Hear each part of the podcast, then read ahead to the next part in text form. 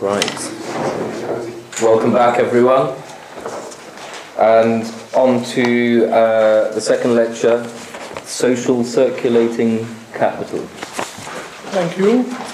Uh, going back for a moment to this uh, question of Keith, I just uh, noticed that Rudy is going to give a lecture on the discount house and uh, the question of is there one discount rate or many? The arbitrage. So I uh, hand over this uh, question of Keith for final disposal to Rudy. The two of you can uh, discuss it in the meantime. Uh, in other words, there is more to say on that. I agree, it's a good question and a valid problem.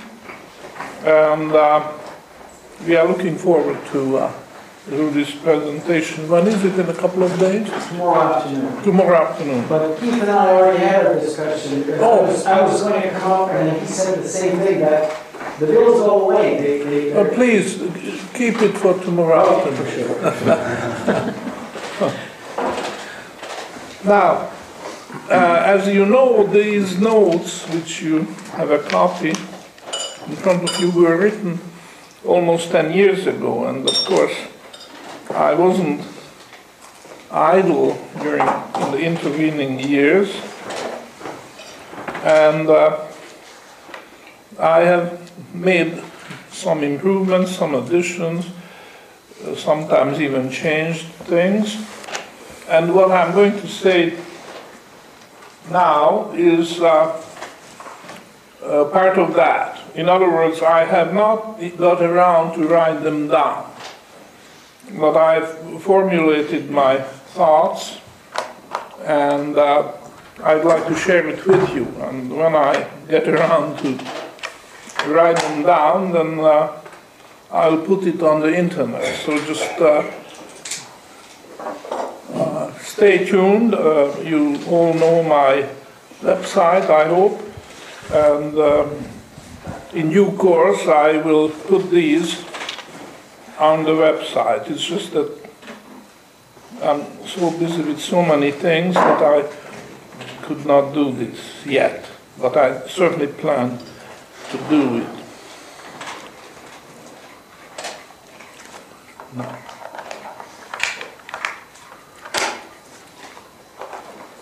Here we go. The social circulating capital. Well, you already talked about it. Social circulating capital is that mass of consumer goods which are in the highest possible demand and uh, they are being produced and step by step through various stages being semi-finished good. This is vertical actually as we suggested yesterday, but that's not terribly important. Uh, distinction between vertical and uh, horizontal uh, division. As the consumer good is approaching the ultimate consumer, we also say the bill drawn on these goods mature into the gold coin relinquished by the consumer at the end of the chain. There's this maturation process, and we describe the social circulating capital as a great river. Now, these are only tributaries, but we unite them all and think of one huge river. The merchandise, the semi-finished merchandise, and finished merchandise also from the wholesaler to the retailer, or in the bottoms of ships in the ocean, going to the market carrying the goods is a huge river which is emptying into the ocean, and then the goods disappear in consumption. Now, this is the consumer goods market, or a representation of this river uh, metaphor. And there's the other metaphor, the very famous metaphor of Adam Smith, the wagon way in the sky, and this we can uh, identify with the bill market. So here is the river.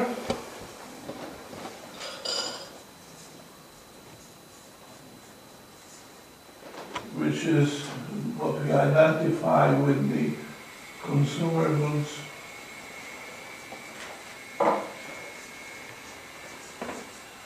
Going to the consumer. And here's the wagon way in the sky, using the original phrase of Adam Smith himself.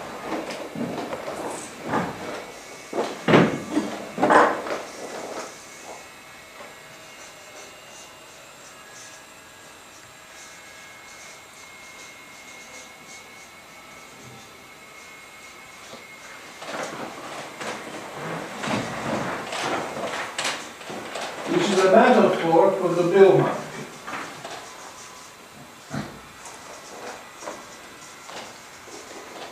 An important thing to observe is that the direction of the flows is, is opposite. The river flows this way and emptying into the ocean. where the consumer goods disappear, at least in the sense of being removed from the market. Once the ultimate consumer buys them, they are no longer available, not for sale. And the uh, bill market is also a flaw in a way because of the maturity. They have to, they will expire in 91 days.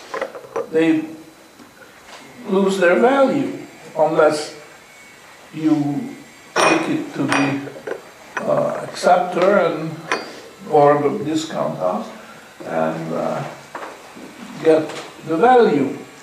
At that time, it's face value. No more discounting because at maturity you have to pay the face value, the full face value. So this is the picture we have of two movements in the opposite direction, the bill market and the consumer goods market, uh, understanding in a wider sense of the word, word that uh, it includes the semi-finished products also, because this is a flow. Now, just as a river cannot stop even for one minute, it's inconceivable that you have a river and for one minute it stops and then goes on. There's no such thing. Um, the same way, there is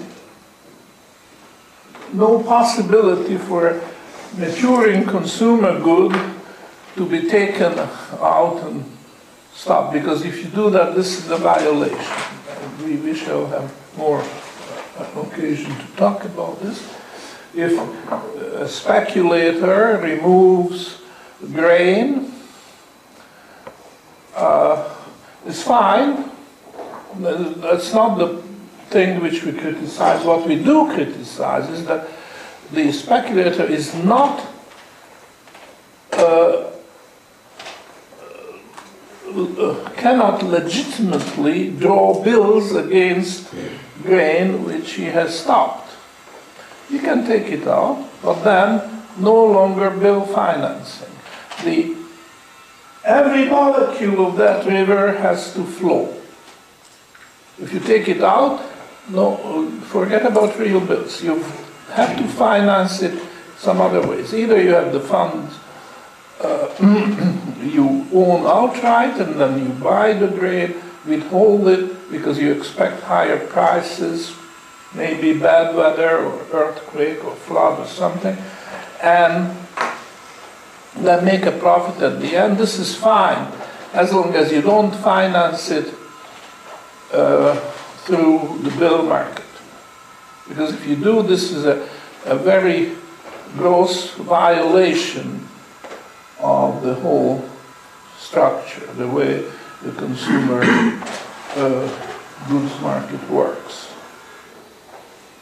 And we know this is happening, and we know that it's in many cases it's a conspiracy because when banks are involved, uh, the, uh, you, you can, as a speculator, you can conspire with the banker, and the banker who has access to bill financing will give you, will advance you the money to buy the grain and withhold it. Uh, so the grain is effectively stopped, but this is a conspiracy. You see, the advantage of a world without banks is this. Once the bill is the portfolio of the banker, it's no longer a public document which you can check and say, hey, say to the banker, hey, show me your portfolio. I want to check if this uh, is a legitimate uh, purchase, the grain by a speculator. the banker would say, mind your own business, I beg your pardon. This, you have no uh, right to look into my portfolio, you see. And that's how a lot of fraud came into being. But as long as you have a bill market where the discount house and so the bills, the real bills are public documents open to everybody. You have the right to look it up. Whether you buy or not is beside the point, but you can check it out. And if you see that there are too many uh, bills, uh, grain dealer on Miller bills, too many, you have some idea from statistics that normally that much uh, grain is moving to the mill because ultimately there's only so much bread is needed to feed the population. And if you find that, wait a minute, this, this is unusually large, you have 50% more such bills than normally, then you know that there is a conspiracy somewhere, perhaps a banker or somebody conspired with, or, or the miller conspired with the baker, all kinds of possibilities, and they speculate. It's not the speculation that is wrong, it's the financing of the speculation through real bills is what is wrong and what we are criticizing and what we are objecting against and what should be. Uh, now, for that reason, the appearance of the commercial bank, which invests in the bill market should come under a different regulation. And the uh, commercial banker should not be allowed to pretend that his portfolio is not in the public domain. He should be allowed, there should be transparency, because that portfolio is part of the bill market. And everybody should have the right to see what's in it. You know, and bank inspectors would be obliged under a proper regulation to check not just the balance between assets and liabilities, but also the quality of the assets in particular whether all those bills which pretend to be real bills are really real bills and not fake bills. And it would be a fake bill if the merchandise is stopped in hope of profit through higher prices. So this is very important. okay, that uh, the uh, uh, Um, real bills should be public document wherever they are. Whether they are in the portfolio of a commercial bank or they are in, in discount house or acceptance house or wherever. Now, the second thing I want to talk about is,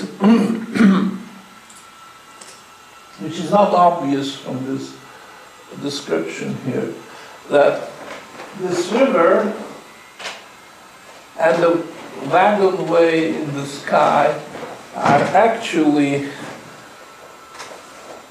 in a one-one relationship. If one is expanding, so is the other. If one is contracting, so is the other. So in a way, they are mirror images of one another. This is, this is very important and it's not obvious. So let's talk a little bit about how this river may change. Well, the, the river could have its tributaries. In other words, when it approaches the ocean, it could branch out into several. It may not, but it could branch out, and these tributaries will separate from the main stream. You see? And then it could be the opposite. The tributaries return to the mainstream, depending on lots of different conditions. And you could think of the economic equivalent of that. For example, uh, and this is my favorite example, the, uh, I call it the craze of skipping rope. Well, perhaps regularly or irregularly, you will find that schoolgirls will, for some mystic reasons, all at the same time want a skipping rope. It's like a contagious uh, disease. It starts somewhere and then every little girl wants a skipping rope. Now, normally, the skipping rope market is not part of the consumer goods river. It's not. Uh, toy shops have them, but they sell only so many, and uh, therefore there's no way to discount bills against the movement of the skipping rope. You can think of hula hoops, which is basically the same idea. The hula hoop craze. All of a sudden you see little schoolgirls with the hula hoop and around their uh, waist, and then you know they enjoy themselves play or other plays with hula hoops, just like a contagious disease. Very innocent, of course, but uh, this is something which happens, in I've had occasion to observe it, and I'm sure you do too. And you can think of other examples. What is happening is that the fact whether the bill circulates or not depends ultimately on the consumer demand. So when the uh, schoolgirls start skipping ropes and start uh, playing with hula hoops, all of a sudden uh, the demand will be high enough and the market almost instantaneously uh, reacts to this demand and real bills can be discounted against uh, uh, making hula hoops and skipping ropes, you see? Because the market immediately reacts. So then that will show up in the wagon way. The river expanded a little bit with the addition of hula hoops, and then the uh, bills will appear. Normal hula hoops. Now, next year, the, the schoolgirls will no longer be interested in hula hoops and skipping ropes, and the demand will fall, and the market immediately uh, slows down, and the bills drawn on hula hoop makers and skipping rope makers will no longer circulate. Now, of course, the hula hoop makers will say, oh, that's not just, look at the maker, he can do uh, it year after year. I want to have my bill discounted, it's my right, I'm a legitimate producer. And so You see, sorry, the market doesn't take the hula hoops anymore, there's no demand for them which would justify this. You just have to go to the uh, other bank, investment bank, and uh, raise your funds through uh, loans. You have to borrow the money at the higher interest rate. This is nature. We, you can't argue with nature. That is the way to do it. Now, if the following year the hula hoop craze comes back, then uh, sure, we'll discount your bill, but not under the present circumstances. So you see that correspondence. Now, this is an extreme example, but you can think of other examples which are uh, more common, and the, uh, there's no real explanation why the consumer changed his or her taste. you know, I mean, each consumer is the ultimate judge what he or she wants and or can change her mind and no longer want. And you cannot criticize it, still as can you correct it. This is a given. You have to take it, the consumer demand as it is, as it changes, and you have to adjust your business to it. So that's the way it is. And you can't argue with that. So the there is a variation in the social circulating capital. I should have written the, the other name.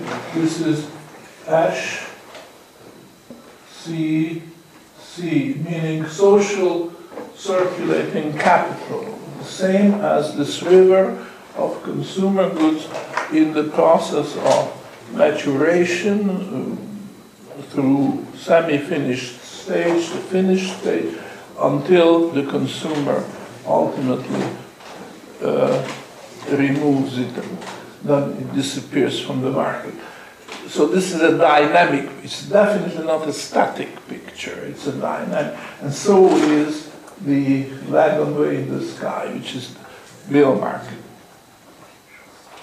So what my example of the skipping rope and the uh, uh, suggests is that there is this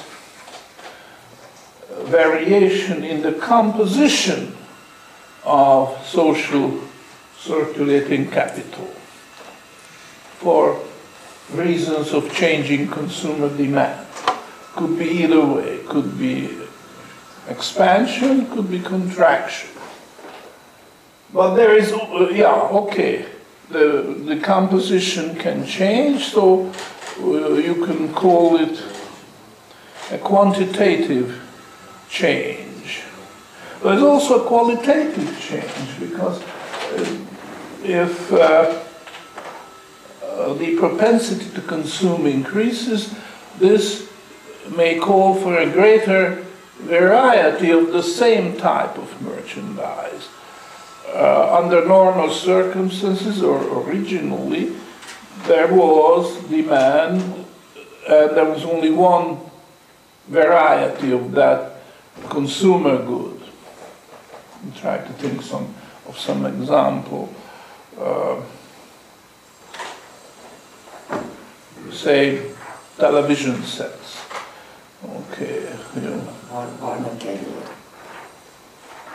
Uh, all right. All right. Uh, in normal conditions, there is one type of bread available, and that's what the baker provides, you see. But all of a sudden, people are more prosperous, they have more, uh, more disposable income, as they call it, uh, economists call it. So they will start demanding a greater variety of bread. And then you will have rye bread, brown bread, uh, graham bread, potato bread, corn bread, what, all kinds. And, and uh, what that means is that it's not a quantitative change, it's a qualitative change. But this model allows this, admits this change to take place. Uh, now, I'm not suggesting that under the original condition there is no uh, brown bread available. I'm not suggesting that at all. But if a baker wants to do it, he will be, go outside of, of the uh, uh, so, social, it's not that, yeah, it's social circulating capital. He will go outside. And he will bake his brown bread outside of that. In other words, he cannot finance that part of his operation through the bill market because the demand is not yet mature, not yet there for to justify financing brown bread production in the way social circulating capital is financed through real bills. So he would have to, uh, if he needs uh, these ingredients and needs a special oven for that or what have you, then he will have to go and raise capital in the loan market, and then uh, he can do this. So, in other words, specialty shops exist and are available to buy anything which falls outside of social circulating capital. you see? And I'm sure surgical instruments will never be part of the mainstream. They will always stay outside because the demand for these surgical instruments which surgeons use in operation will never reach that. Perhaps I'm wrong. They may, because who knows. Uh, but normally, uh, you know, these specialty shops selling surgical instruments or Sanskrit uh, grammar or something is normally not in the mainstream. So if you want to open a bookshop selling Sanskrit grammars, then I'm sorry, you have to go to the loan market to finance that. You are not justified in drawing bills. There's not enough demand there. But maybe this will change, we don't know. Anyhow, that's important.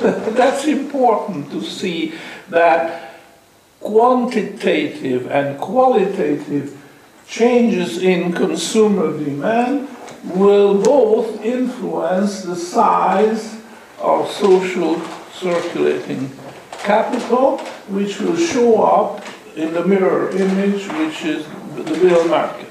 You see, the two expand and contract together. And for that reason, for that very reason, the discount rate is going to be equal to what I call, this is a new term, and I doubt if it's in the notes you have, so please yeah. write it down.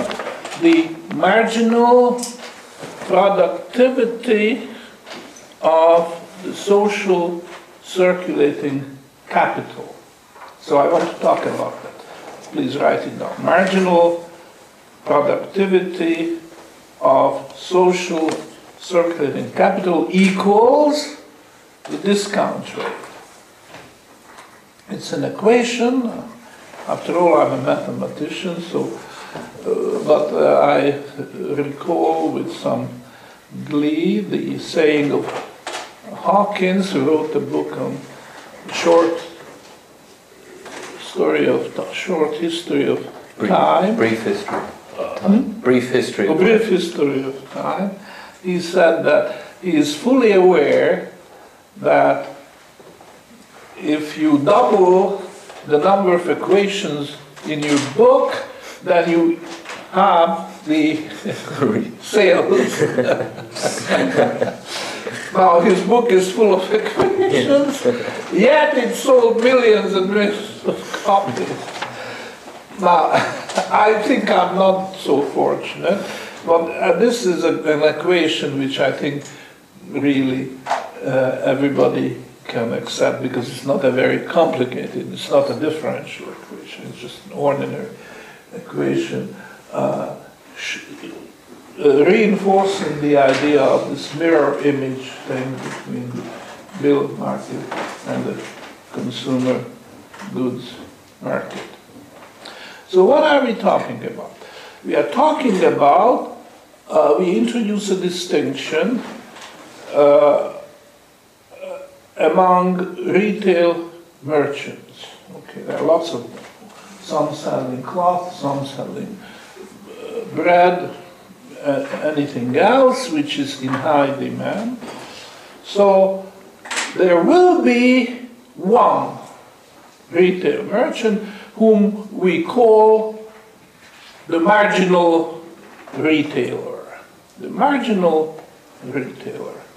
And this guy has a shop with shelves, and the shelves display the merchandise he's offering to his customers. And one item on his shelf we'll call marginal. So the marginal retailer will have a marginal item. And this marginal item is part of the social circulating capital, but only just, only just.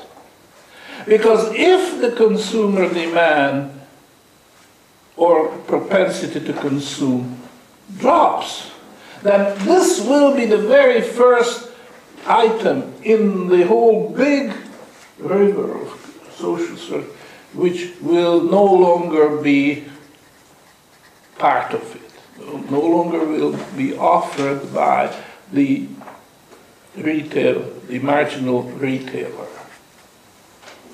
He will not reorder it. If he sells that item, the last one on the shelf, that's it. He is no longer going to reorder it and draw bills against or uh, wills will not be drawn on him, that's a more precise expression, uh, by his supplier, uh, because that item fell out of social circulating capital.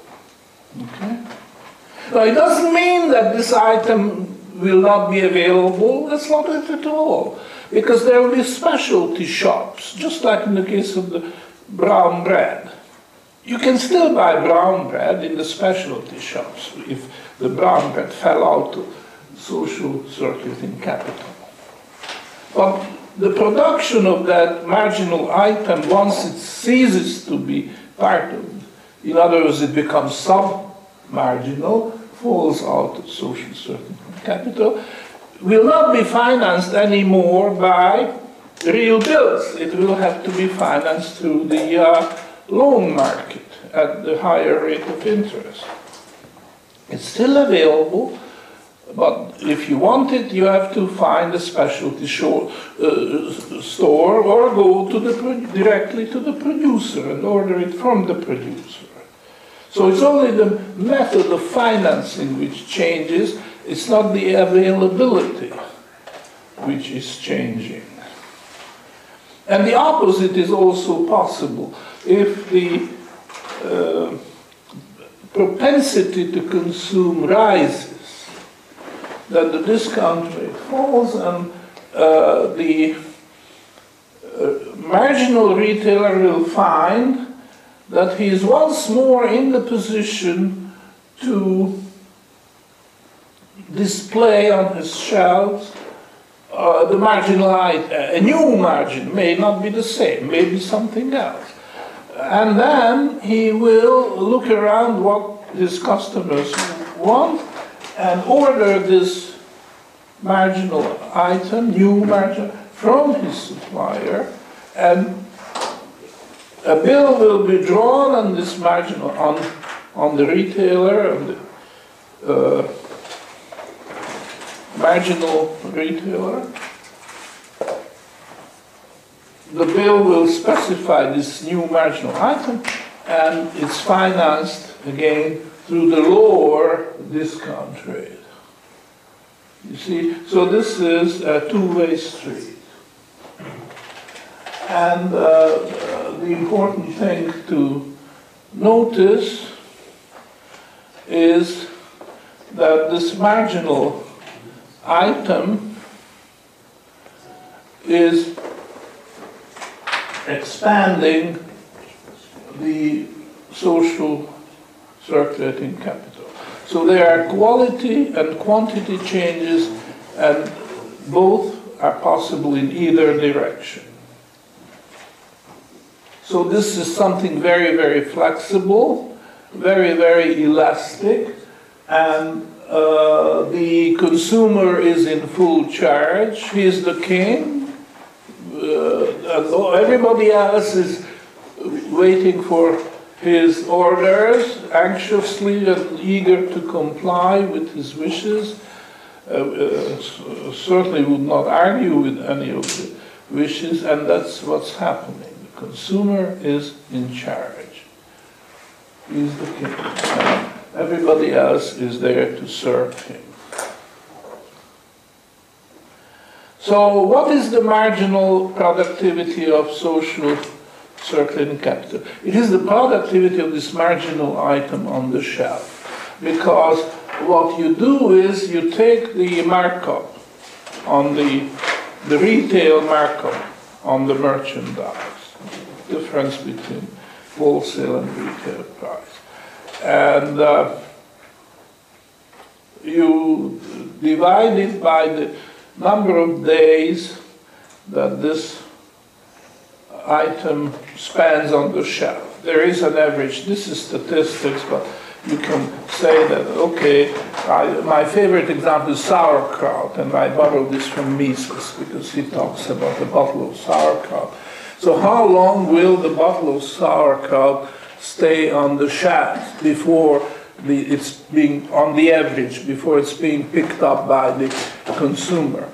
And the answer is, well, whatever it is, 30 days. Okay, then take that and divide the markup by the number of days which is necessary for the marginal item to be sold, removed from the shelf and sold. And that gives you uh, the marginal product, the, sorry, the productivity of that item. That's true for every item, not just the marginal. So every item on the shelf of the retailer will have a productivity, uh, which tells you how profitable it is to keep that item in supply by the retailer. Now, when you come to the marginal item, the productivity of that one will be the lowest.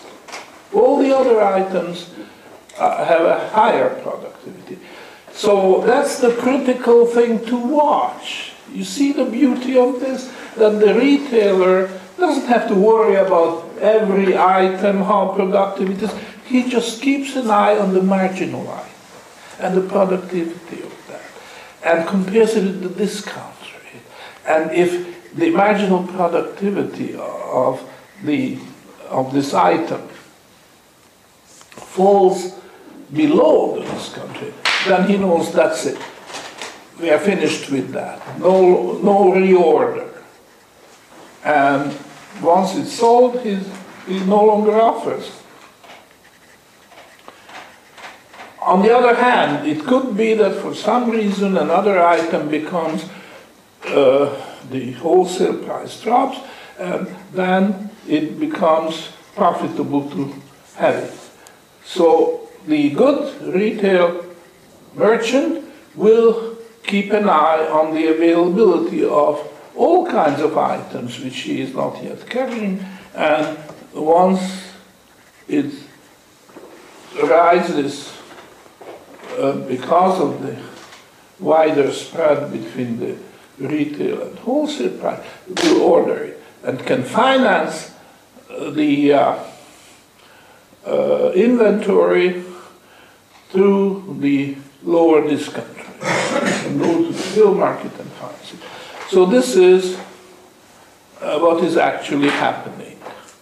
that this constant expansion and contraction of the social circulating capital will show up in this country and this will uh, make the uh, availability of consumer goods change through the retail level. As I say, the availability is not the good word because it's still available if it falls off, off the uh, social circuit because you can go to the specialty shop, because you can go to the producer directly, but uh, it will take a little bit more effort and it will be more expensive because all those specialty shops have to pay the higher interest rate to keep uh, things in supply.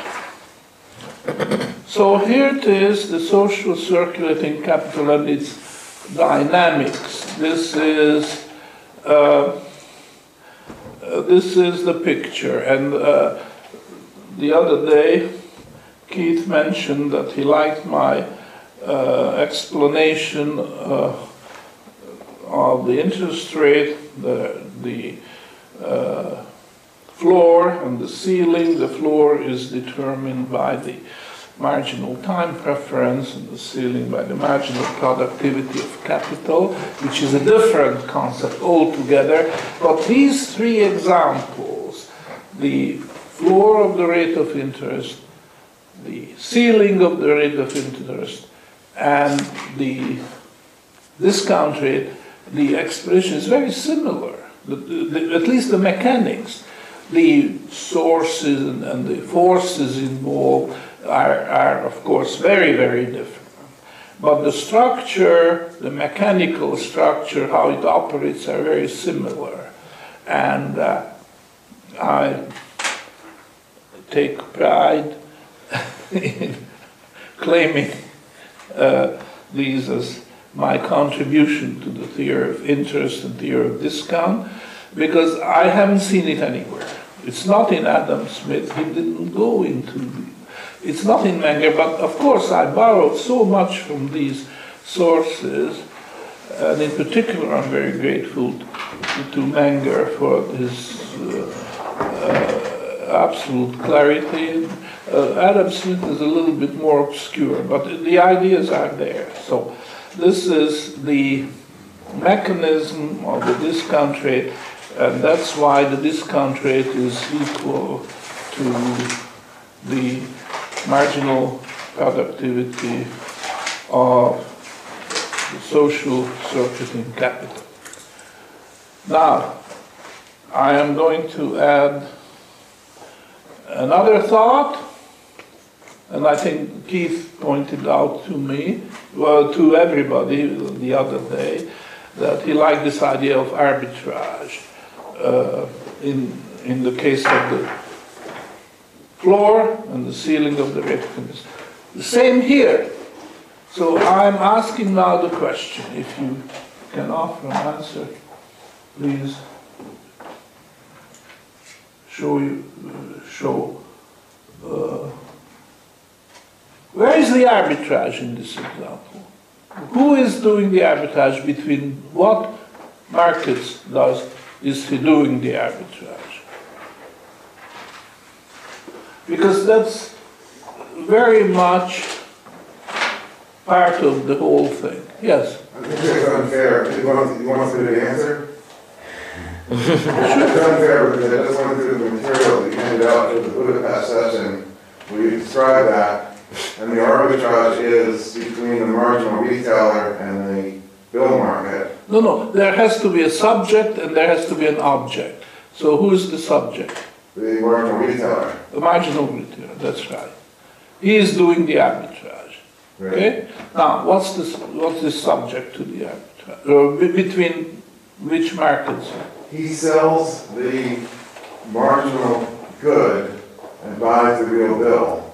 So he Okay. provides, in fact, my question was gonna be, when we talk about the marginal productivity of social circulating capital equals the discount rate, I think, but I wanted to confirm that that's the bid on the discount rate.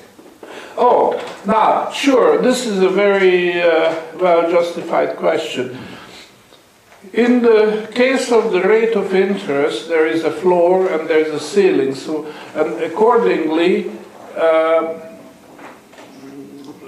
and these uh, are governed by different forces. Okay, the time preference and the marginal product of capital. So the question is, why not two, uh, instead of one monolithic discount rate, monolithic discount rate, uh, uh, why not have two? There's a bid price, there's ask price for the bills, so the same way as uh, in the case of the interest and bond market uh, has a bid, an offer corresponding to the is the floor and the ceiling, the same the bill market. There's an answer to that question. It's not that the bill price is monolithic. It's not that, because it's not. We accept uh, Menger's wisdom as an axiom that there is no monolithic price. It's always a bit. However, what happens in the case of the bill market is that the spread between the ask and bid is so small that it does not offer any uh, profitable arbitrage opportunity. in other words, the bill, the real bill, has a very high marketability, almost as if you could buy it here, turn around and immediately sell it at the same price, which is very unusual. According to Menger, this is not happening, so hardly ever. Now, this is true. And why? Because the bill is an appreciating asset. Almost every day it increases its value because the maturity the number of days to maturity gets shorter and shorter and shorter. So the discounted face value of the bill is going to increase from day to day to day and approaching the face value. So it's an appreciating asset and therefore its spread, ask bid spread, will be very small. And for that reason, there is just one discount rate for practical purposes, you see. Is that the question? Yeah. This, okay. So, uh, now let's go back to this idea of the marginal retailer doing arbitrage between two markets. One market is the bill market, and the other market is the social circulating capital. And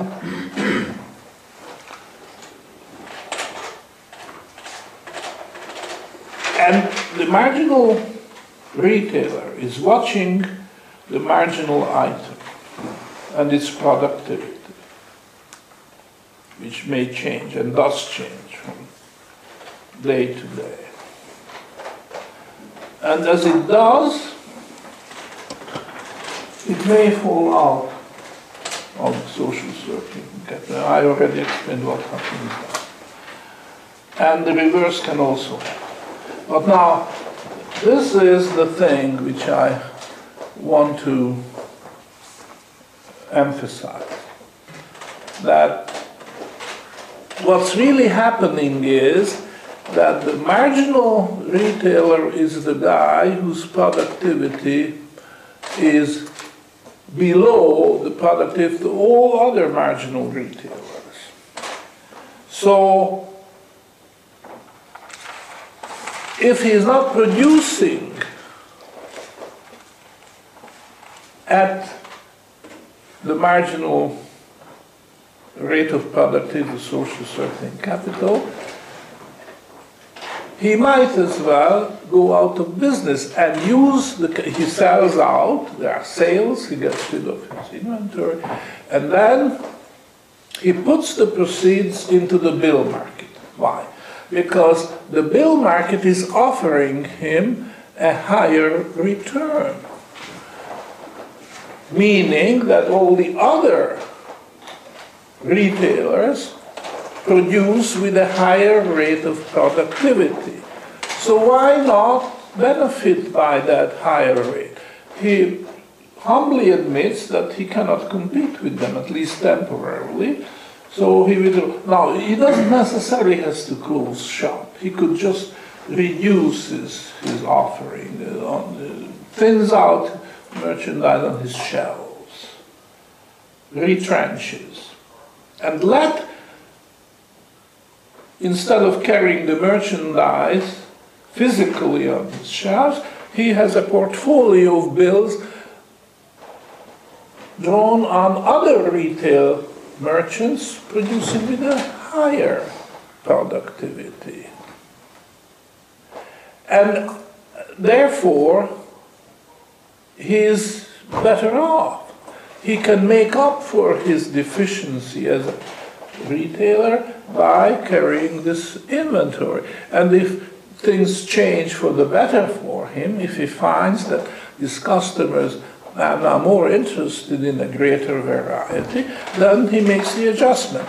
He sells bills, he goes to the bill market, sells bills out of portfolio, discounts bills out of portfolio, then he has the cash, gold coin, and he can replenish Uh, his shelves with marginal merchandise.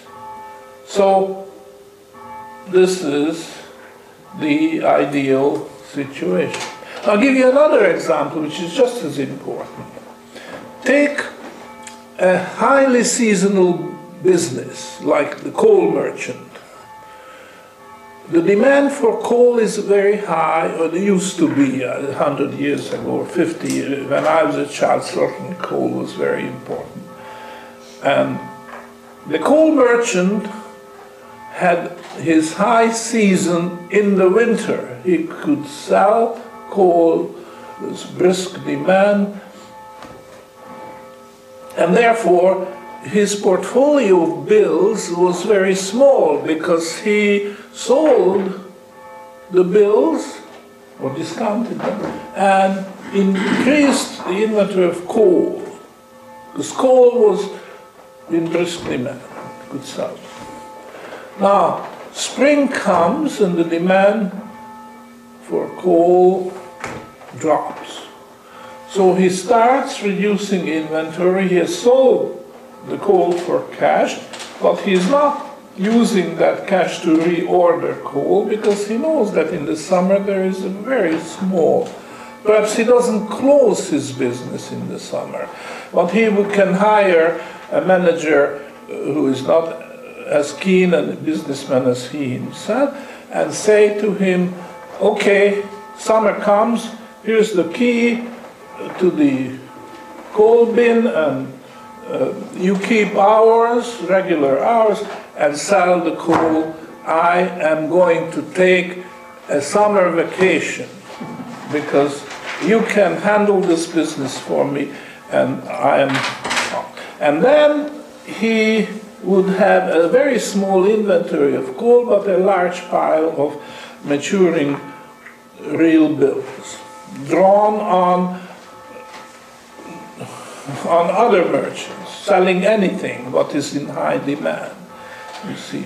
And that will replace his income. In other words his income is not seasonal or not necessarily seasonal that he has a lot of income in the winter and practically no income in the summer, and he has to wait for the other next winter uh, because that is evened out by the portfolio of bills which he has purchased in the bill market and the higher productivity of other merchants in the summertime will make up for the lack of income from the coal business in the summer. And just think about this example. This is very, very convincing, and you can see that this is uh, a, a fantastic advantage which the social circulating capital uh, offers. You see, coal fell out of social. It falls out every year when spring comes, coal falls out of social circulating capital. And uh, therefore the coal merchant could fall upon hard time, but it doesn't, he doesn't have to fall upon hard time because he will uh, have a pile of gold coins, he no longer invests in coal, at least not until the next fall, but he will invest it in paper. Other merchants will build who produce with higher productivity. So I, I find this example very, very convincing, and I hope you too. Well, I guess that's what I wanted to say, and let's have a few minutes for discussion. So, any any questions on the, uh, the back of that? Doesn't need to be related directly to what we were discussing.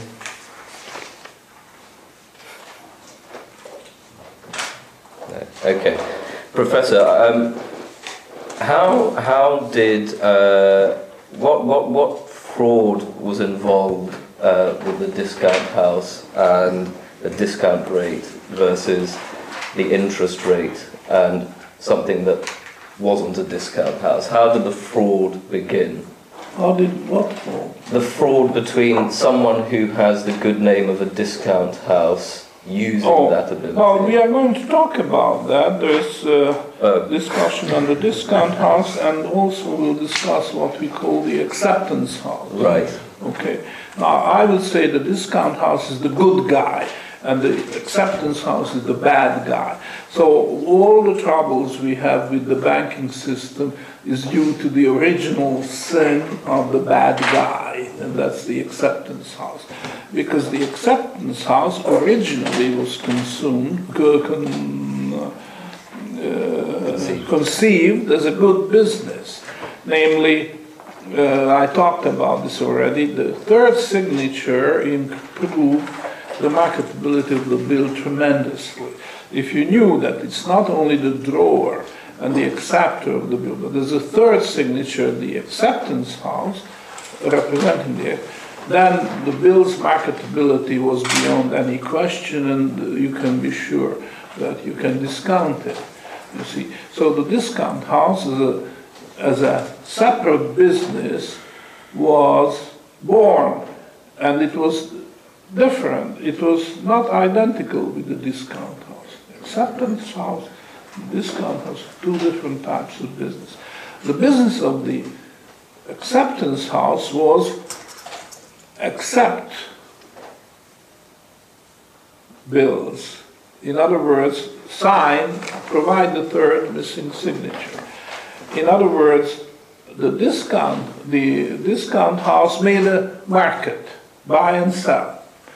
The acceptance house would sign the bill, which was about to be sold in the bill market, for a consideration. It wasn't free. What the acceptance house did was, uh, we don't have to worry about the forms. They call this consideration, which the issuer and drawer and the accepted bill uh, had to pay to get the third signature. But uh, uh, I think what happened was that they had to post a collateral. In other words, just in case, for any, could be force majeure, it could be some unfortunate events. The acceptor of the bill could die, the drawer of the bill could die, or disaster, whatever, and the bill is not paid at maturity. So the acceptance house would say, okay, you, you post a collateral, say a bond or a mortgage or something, which in case you don't pay on the day of maturity, I will have the right to sell this collateral. And if it fetches more than your uh, liability, I'll pay you the difference. But if it sells for less, it's my loss, um, uh, mine, or the acceptance house's loss. But, you know, we hope that this won't happen. But just in case, I have to insist on collateral. So this was uh, a legitimate business, the acceptance house. And then, of course, just like in the case of uh, the banker or Goldsmith, who started issuing uh, warehouse certificates non-existent, no, the uh, acceptance house found that there is much more money to be made if he starts accepting non-real bills, that is to say, anticipation bills, which is uh, that you are selling your house and uh, you don't know that 91 days is long enough. So you anticipate that ultimately you will be able to sell, and therefore you sign a bill. Form, you are trying to imitate the format of the real bill in every way, just to confuse the issue.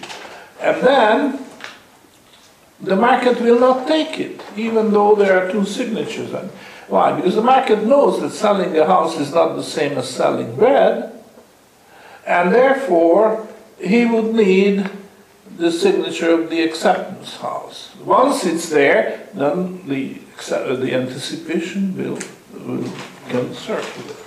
So the acceptance house will provide that signature. And I don't think this is a legitimate business. Worse than the anticipation bill is the so-called accommodation bill, when they just dream up that there is a boat, an imaginary boat, full of uh, grain going from country A to country B uh, overseas, and and uh, but this is only in your imagination, and you put this down on a bill. Uh, and this is called accommodation bill. It's completely fictitious, and it only serves the purpose for raising money at the lower discount rate when uh, somebody has an entirely different project, something like uh, uh, digging for gold in the mountains, uh, you know, which is completely uh, haphazard and risky. So uh, then this guy will try to uh, circulate an accommodation bill and invents this ship on the boat and grain and so on. And then the acceptance house provides signature and the insists on a bond and on a higher fee for doing this. And uh, this is again completely legitimate. It's even fraudulent because they pretend that a boat exists full of grain and, and it doesn't, you see. But this happened, and it happened in many cases. And the portfolio of the acceptance house again was not open to uh, inspection. It was not considered public document. Once the acceptance house put that, uh, you know, in the port, and uh, and a lot of acceptance houses, of course, went bankrupt. And uh, so you just have to, uh, we are going to talk about that. Uh, I hope we'll have time to to talk, talk uh, about that to the satisfaction of everybody. Uh, Okay, any, any more questions? I think we'll uh, break up for lunch then. Yes. Professor, come back at 2.30. Thanks very much.